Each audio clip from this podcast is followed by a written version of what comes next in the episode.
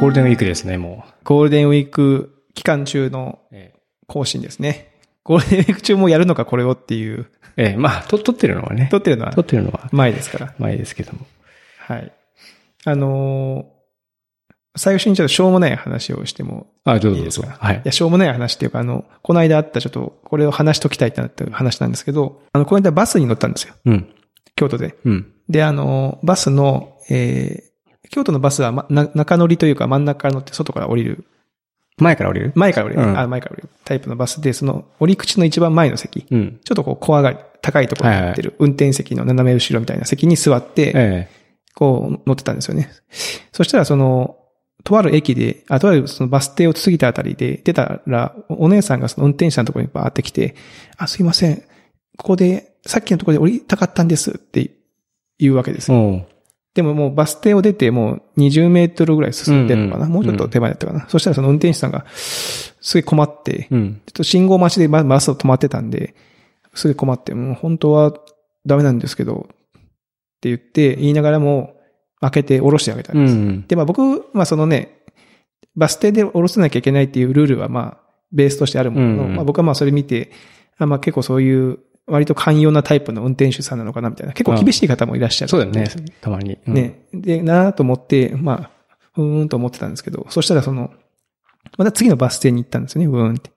で、今度は信号、そのバス停の先にある信号が赤になって、まあ、車がこう止まってるんで、うん。バス停まで手前10、残り10メートルぐらいのところではい、バスがその信号待ちで止まったんですよ。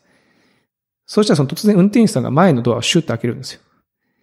ただその、そこにひょこひょこひょこってそのおばあちゃんが歩いてきて、おばあ、おばあちゃん、あの、よよろしかったらこちらから乗ってください、みたいな。あ要はおばあちゃんがそのバス停のところにちょっと立って待ってたのが気づいたのかな。で、まあ待ってるのも、まあ信号待ちの間、待ってるのもあれだし、まあ前から良ければ乗って、前あ。から乗っうてん。くださいみたいなことを言うわけですうよ。ん。あこの運転手はすげえこう気遣いの人うだん。なと思って。で、まあ乗ってきたんですよ、おばあちゃん。で、ドア閉まったんですよ。で、まあ15秒ぐらいしたら、なんか、5、6人の集団が、そのバスのところに来て、その、あなんか開け開けろみたいなこと言ってるんですよ。そのバスを。ああ、はいはい。まあその方たちは、まあパッと見の感じ、その、あの、お若い方だったんで、 運転手さんは、なんかその首をブンブン振って、そのバス停を指さして、あそこ、あそこって言ってるんですよああ、これはダメなんだと思って。 あ。その、おばあちゃんは OK だけど、うんこの人たちはダメなうの。ん。まあ、気持ちはわからんでもないけど、うんそれは多分、この、この人たちにとってしたら、ちょっとこまあ、う、差別されたムといッうかムね。ッとするよなと思い。いながら、なんでやったら。なんでやねんうん。で、まあ、バスがちょっと信号が変わって、バスがバス停に動いて、うん。で、前が開いたんですね、うんシューって。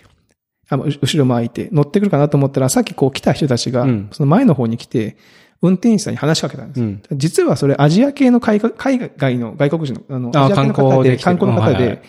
なんか、なんか、this bus go to 京都 station みたいなこうん。とを聞いてきたんですよ。で、実はそのバスは京都駅に行かないバスだったんですよ。えバスの運転手さんが、このバス は京都駅には行きませんって言ったんですよ。これね、本当にこんな感じで言ったんですけど、ちょっとすごい面白くうて、んその、なんか、え、英語でもない、え日本語じゃんって思って、その、で、日本語を、なんかちょっと、えー外国人が言ってる風に言ったとて、通じないでしょって思って。 なんかすごい、すごい面白いんだけど、なんか笑っちゃいけないのかなと思って、もう、僕はもう素の、ね、もう素の表情というか、もう笑いをこらえてえ。え。予想ってたわけ予です想っね。てた。でええなんかその、あど ?don't go? don't go? つって、行きません。行きません。とか言って71番。71番。なんか余計伝わんねえだろうと思って。で、なんか結局そういう、なんか、無理やり英語で、無理やり英語じゃないですね。英語じゃないです。英語で英語じゃないですけそど、カタカナで喋って、なんか、なんとなく通じて、なんか、OK、OK つって、別のバスに乗るって言ってましたけど、。いや、あのね、なんですかね、この唐突に来る外、あの、いや、僕も 気持ちはわからんでもないなと思って、うんうんうん英語喋れないから、うんちょっとこうね、急にね、道とか聞かれたりしてもねう、んえってなりますよね。うん。でもたまに確かに思い返すと、あそこを右にとかっていう時に、うんそのターン、ターンライト、ターンレフトとかっていう、え簡単な英語で言わずに、なんか、あの、あそこを右、右とかって言ってる人いるよなと思って。ね。いや、なんかそんなことがあったんで、ちょこれがね、どうしてもね、喋りたくてね、この外国人が喋ってる風の発音で日本語を喋ってしまうっていうのまたね。そうそうそう。これもあるあるだと思うんですけど、なんかね、それがすごい面白かったんですよね。 はい。いや、まあこんなことが最近あったなという話なんですけど、長山さんどうですか、最近最。近ね、あの、MRI、MRI っていきなり言ってもわかんないか、あの、手首痛いって言ったじゃないです手首痛いって言ってか。で、手首痛いんだけど、ちょっとまあ結局原因不明で、じゃあ、もうちょっと精密な検査するかって言って、その、手首を MRI 取る。あの、脳とかでこう、輪切りの脳とか、うん体の内臓とかって見るのと一緒で、こう、手首も輪切りにして、細かくそのどっかにこう、ひびが入ってないかとか、はいはい関節の細かいところを見れるんですって。うんで、まあ、どうしますって言われて、まあ、その検査費用はまあまあ、まあ、それなりにかかるっていう感じだったんだけども、まあ、原因不明って言われちゃうとこっちもいろいろ気になっちゃうし、対策の立てようがないじゃんってなったので、じゃあまあ、行きますって言って、で、まあ、ちょっと大きな病院に予約を取ってもらって、で、この間行ってきたんですね。で、まあ、もう仕事終わって、もう夜、まあ、い普通は帰る時間ぐらいに行って、まあ誰もいない、僕ともう一人ぐらいしかいなかったんですけども、でささっと受付済ませて、で、着替えて、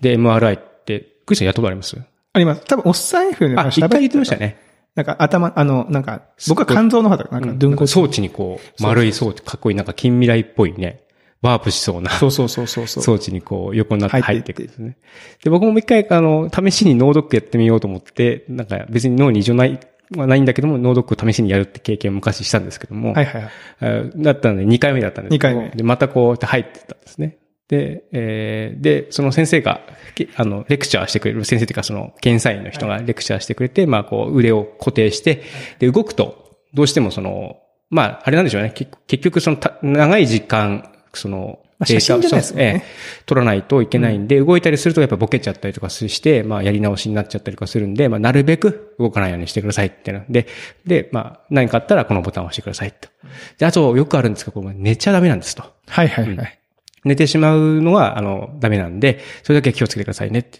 で、うん体大丈夫ですかって、はい、生きてくないですか大丈夫ですね。じゃあ、入ってきますね。このまま入ってきますって言って、で、最後にまたさらに、もう寝ないでくださいね。絶対 に。寝ないでくださいって言って、こう、念を押されて、あ、そん、そっか、結構ね、やっぱり寝ちゃう人ね、まあ、しかも夜だから、いるんだなと。で、寝てね、なんかちょっと動いちゃったりとか、すると、まあ、ダメなんだろうなと思って、よし、寝ないぞと思って、ビーって入ってって。で、えーじゃあ、今から、で、ヘッドホン被せてくれるんですね。あの、はいはい結構 MRI ってその、ガンガンガンガンガンガンガンってうるさいです音よねがするんうんで、ヘッドホンで。で、かつヘッドホンの中で、こう、その検査員の人の声がはい聞こえるようになってるんで、今度はヘッドホンの中から、あの、じゃあ、えーこれから、えー検査の方を始めていきます。えーえーえー寝ないように気をつけてください。 本当に最後に。どんだけ言うねんみたいな感じで、うん寝ないようにめちゃめちゃ押してくるんですよ。で、もうまあ、寝ない、まあ寝ないよと思って、で、こうやって、まあ、目つぶったらね、これあかんなと思ったんで、目開けて、で、まあ、でも見るとこも何もないんで、上のなんか、こうほ、模様とかこうずっと眺めながら、こう、まあでも寝ないように頑張ろうと思ってしたんですね。そしたらヘッドホンの中から、さー、さーって、う、う、海の、 海のね、あの、潮騒が聞こえてくるんですよ。で、あれ と思って。で、なんかリラクゼーションっぽい感じになってきた確かにね。うんじゃあさらにこう、ファーン、タンタンタンタン、タンタンタンタンみたいな感じで、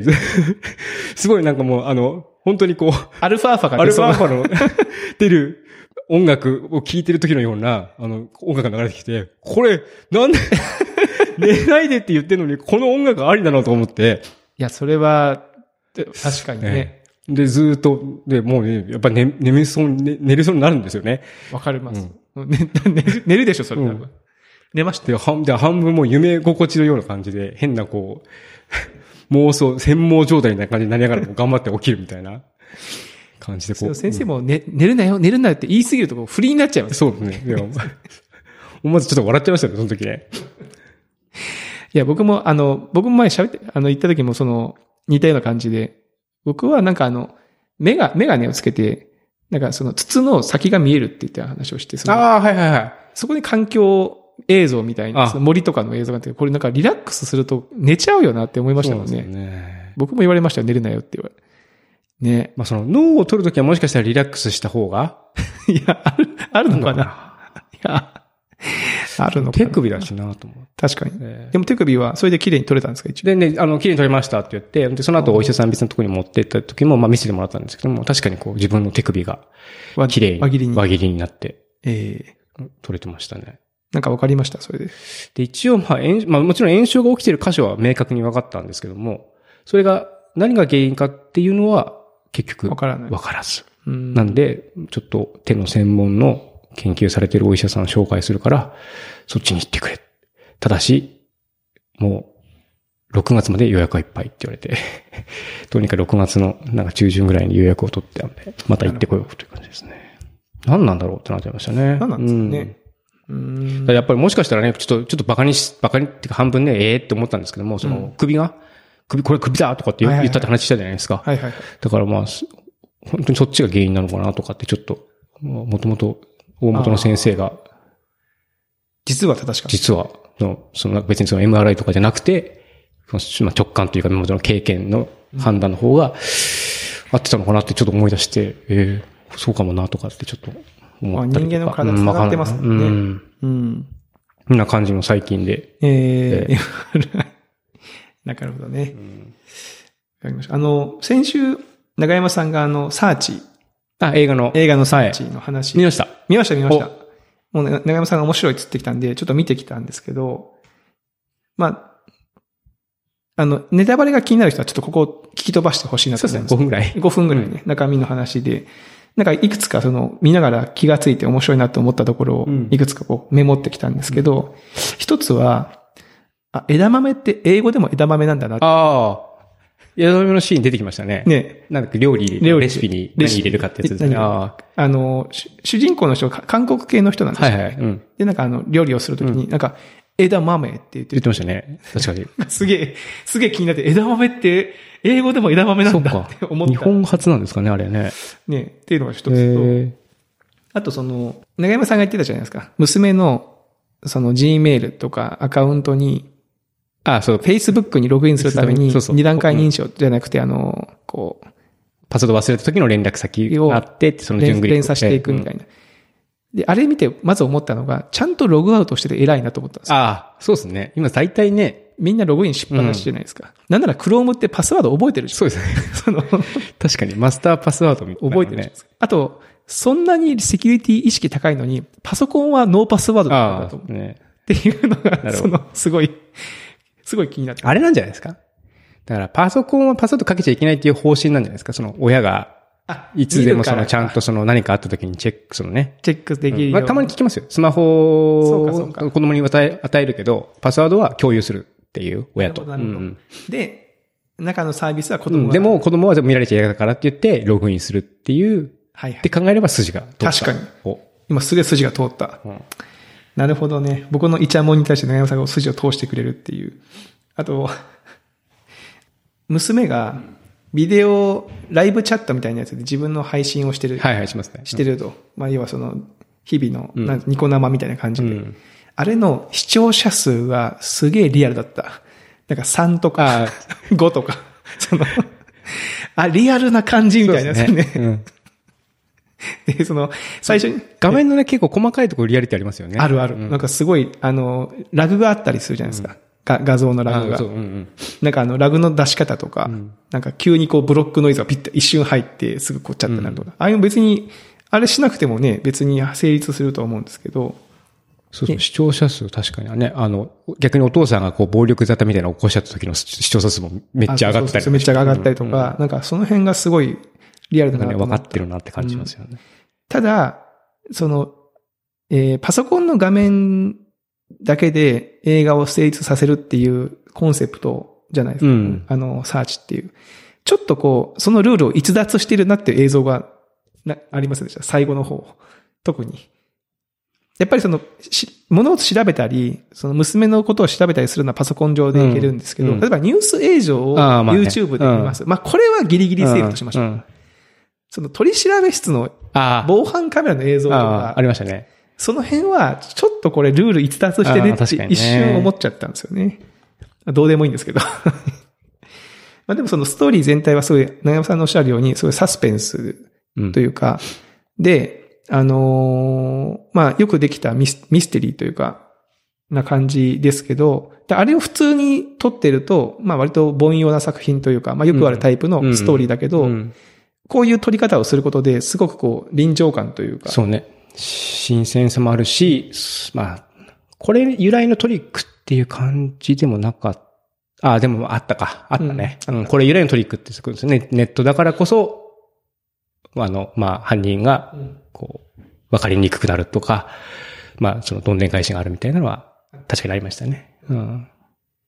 ね。いや、あれがすごい良かったですね。はい。なんで、あの、ゴールデンウィークね。あと、多分この放送は、これが3日。か。うん。あと3日ぐらいあるんで、うん暇だなっていう人はサーチ見てみるうとん。いいかなと思いました。はい。あとあの、ティックも見たんですティねッ。クも見た。お、ティックもね、シーズン、ティックは紹介したのが2つ前の先放週、送先が。々週。うん。で、ティック、アマゾンプライムでやってる、アマゾンの作ってるスーパーヒーローシットコム、30分のドラマを、ね山さん面白いって言ううから、ん。シーズン1の今6話ぐらいまで見てるうん見てるんですけど、面白 いですね。いやすごい。まあ、くだんないですけどね。くだんないけど、すごい僕の好きなタイプのああ、よかった。ドラマで。うん。で、あの、主人公はちょっとこう、オタク系の、そうですね。ね、ちょっとひ弱な感じの。で、その人のお姉ちゃんが、いドいッっト。すね。ドット。うんお姉ちゃん好きです。僕 の、僕の好きなタイプのいいキ女ャラ優クです。ターですよね。ううんん。あの、ドラマの中のキャラクターもいいし、うん。なんか、ああいう感じの人いいなってよかった。思いました。ので、ちょっともうちょ、あの、続きを、あの、また見、また見てみたいと思いましたね。はい。っていうのがちょっと、長山さんから教えてもらったサーチ、ティックのね、面白いところ話ですね。あとあの、全く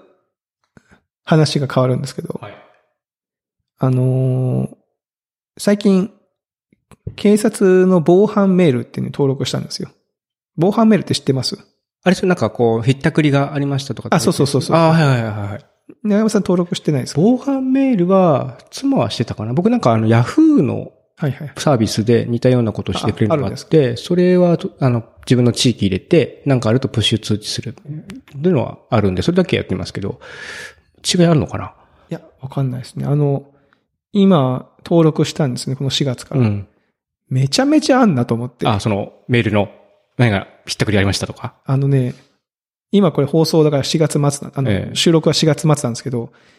あの、す性犯罪ネタがいっぱいあるんですよね。別にその、あーち痴漢なとんかっかてことまあ、痴漢まで、痴漢もちょっとあったかな。でもまあ、どどっちかっていうとあ露そうか出露出のあ方不審者がいましたみたいなや不つ。審者がいましたとか、露出があります。こんなにあんの京都って思うぐらい、毎日来るんですよ。あーあー。なんかね、で、しかもいろいろんなバリエーションがあって、なんかお金を払うので見てもらえませんかと声をかけてきた男性あ、。そんな具体的なそうそうそうシチュエーションも載って書いる。てあるんですよ。えああの、お金を払うので見てもらえませんかと話しかける男性。女性が断ると男性がその後をついてきたとか、そういーう、あ怖いな。 怖いでしょ。なんか、でも、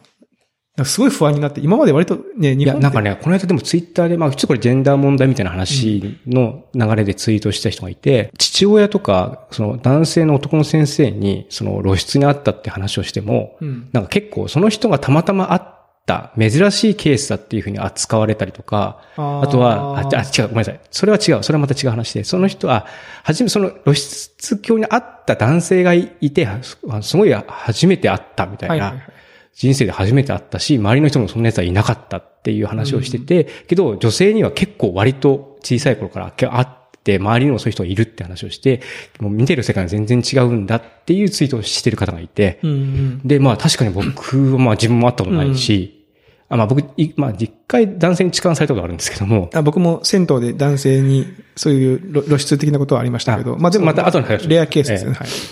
ね、で、それは、そういうのはあったけども、なんか結構女性だと、まあうちの妻とかに聞くとあったって言うと、いや、なんかあったし、よくその周りからも聞いたよって話をされて、えーだから、実際結構多いんでですすかね。ね。 4月、まあちょっと暖かくなってきたから出しやすいみたいなのもあるんですかね。いや、そうそうだ、春は多いって言うじゃないですか。うん。結構その一般的にそういう春、春だねっていう、そのなんかそういうことがあったうらん春だねっていう。今たまにありますよねありますから、春が多いのかなと思ったんですけど、ちょっとこここから先の様子を見たいんですけど、うんなんか思った以上に毎日来るなと思って連絡が、うんで、まあその、もちろんそういう露露出系のやつだけじゃなくても、なんか突然男が車でその女子学生の横に来て、あの、家に送ってってあげようかって声をかけてきたとか、結構その、際どいやつがいっうん。事件になる一歩手前みたいなやつがいっぱい送られてきて、なんか、そそのね、やっぱ見てる世界いや違うなっていうね、思いいますよね。だまあ、そもそも男性だからそういう目に合わないっていうのは多う分、んもちろんあると思うし、ね。だからちょっと、怖いなと思って。いやでそうもで、ううちの奥さんも登録したんですけど、奥さんも、なんか多いねっつって、 なんか毎日来るね、これって言ってましたよね。うん。娘がいるとやっぱちょっと心ちょっと配、心配ですよ。ね。はい。うんって。いうのが最近あったことですかね。長津のこの今、見てますけど、ORCA って言うんあです、かこれね、オルカってやつ。オルカってあのね、えっと、海外の人が作ってる、えー、多分検索してもすぐ出ないんで、まあ、リンク貼っときますけども、えっと、オルカっていう、しえーシンセサイザーじゃないんですね。その、ミディっていう信号を出すだけの、あの、デスクトップアプリを作ってる人がいて、で、それが、その、まあ、そういうものって結構たくさんあるんですけども、見た目が結構面白くて、見た目がこういうふうに、あの、テキストエディターみたいな感じで、こう、文字を、が、盤面に配置してくるんですね。あの、古い人だと、ローグってあの、テキストベースの RPG ゲームみたいなのあるんですけどはいはいああいうはい感じのちょっと見た目になってて、まあじね、な自分がいるとこがアットマークなんで、よりそんな感じなんですけども、それで、えっと、こう、物を置いてって、例えば、えっと、C って押す、C だったかな ?C だと多分サイクルで、こう、何回かに1回、なんですかね、信号を送ってくれるみたいな。ほうほうほうほう。で、それに、えっと、この、このミディのこの番号を送ってっていうふうに、文字をつなげていくと、その定期的にどの音が、の信号を出すと。で、もう一、で、この人はまあ別にシンセサイザーも作ってるんで、そこにまた合わせて音を、信号を送ってあげると、そっちのアプリから、ドッ、ドッ、ドッっていう音が出る。へーで、これをこういうふうに並べていって、えっ、と、音楽を作ったりとか、リズムを作ったりとかするっていう感じなんですけども、面白いのは、まあ、その見た目がミニマムな感じだし、一見何が起こってるかわかんないけど音楽が鳴ってるっていう面白さが、まずこう、一見したところがああるし、作ってても、結構その、えーこの、この座標にある、その文字をこっちに、の表示するとかいう命令だったりとか、一応こう変数みたいなのがあるんですけども、結局その、文字が置ける場所って決まっちゃってるんで、はいはいはい。面積は自由にはなんないんではあはあ、どうしたらこう、この中に置けるかみたいな、え詰め将棋じゃないけどこのも。おお弁当箱におかず詰めるみたいな感じになる。であ、こっちだと置けるから、こっちに一回置いて、ほうほうで、こっちには、えっと、文字を一回こっちに飛ばしてから、これで足す1をしたのをこっちの右にするとかっていうふうなのをやっていいくと、結構あっという間に時間が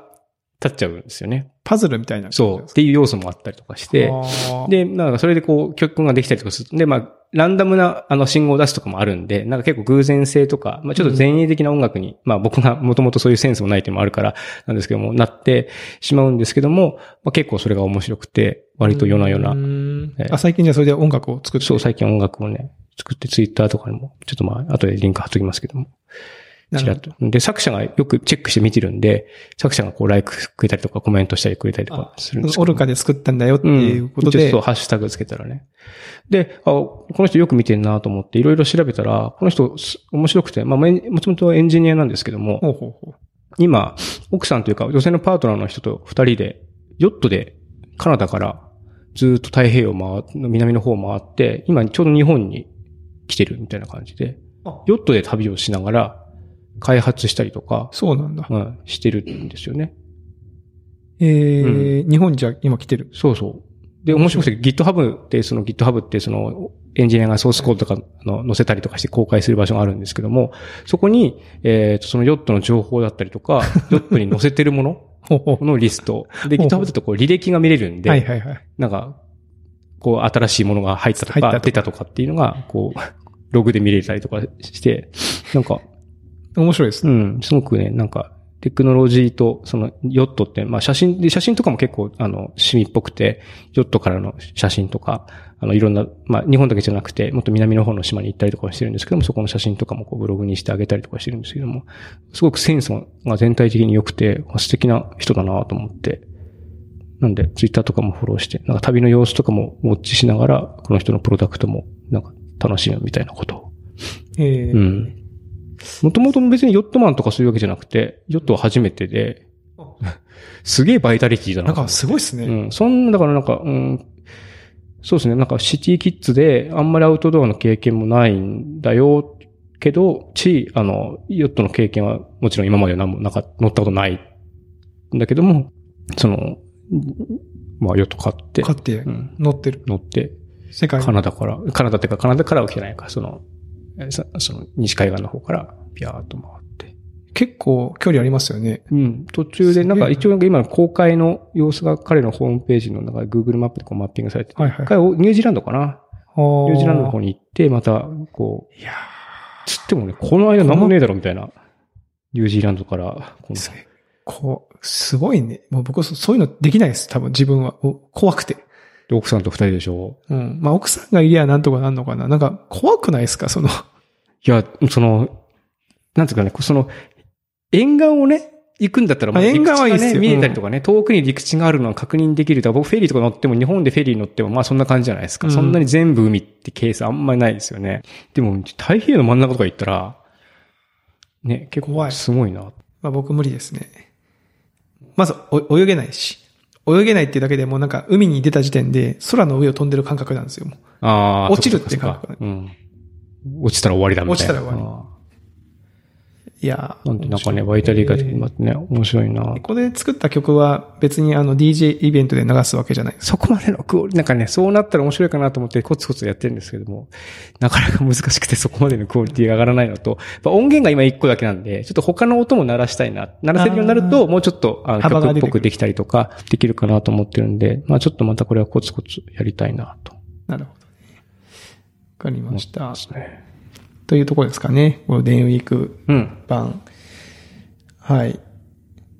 まあなんか皆さんもね、これ聞いてるときは多分もうゴールデンウィークもあと残りわずかっつって。はい。もしなんかだらだらしてね。何もやってないなと思ったら、うん。ヨットで旅に出てくる。よって旅に出てほしい。はまいたはシンセサイザーで遊ぶとかね。ね。なんかそういうちょっとこう、いつもと違うことをやってうん、試してみるっていうのね、いいっすよいいね。かなと思います。はい。じゃあ皆様、引き続きチャンネル登録とはい。レビューを、レビューを、いいねってしてもらって。いいねって。これ言うと増えるんですよね。不思議とちょっうとんずつ。。でもやっぱりこう YouTuber の人たちもみんな言ってるじゃないですか。言ってるさいね、なんなら最初と最後と。ね。やっぱ言う言わなきゃダメですね。うん。恥ずかしがらずに。そうですね。はい。おおねだりしていかないと。おねだりしてください。ということで皆さん、チャンはネい、ぜひル登録となもどよろしくお願いします。はい。はい。ではまた来週はい、来週。お会いしましょう。さよさなよならら。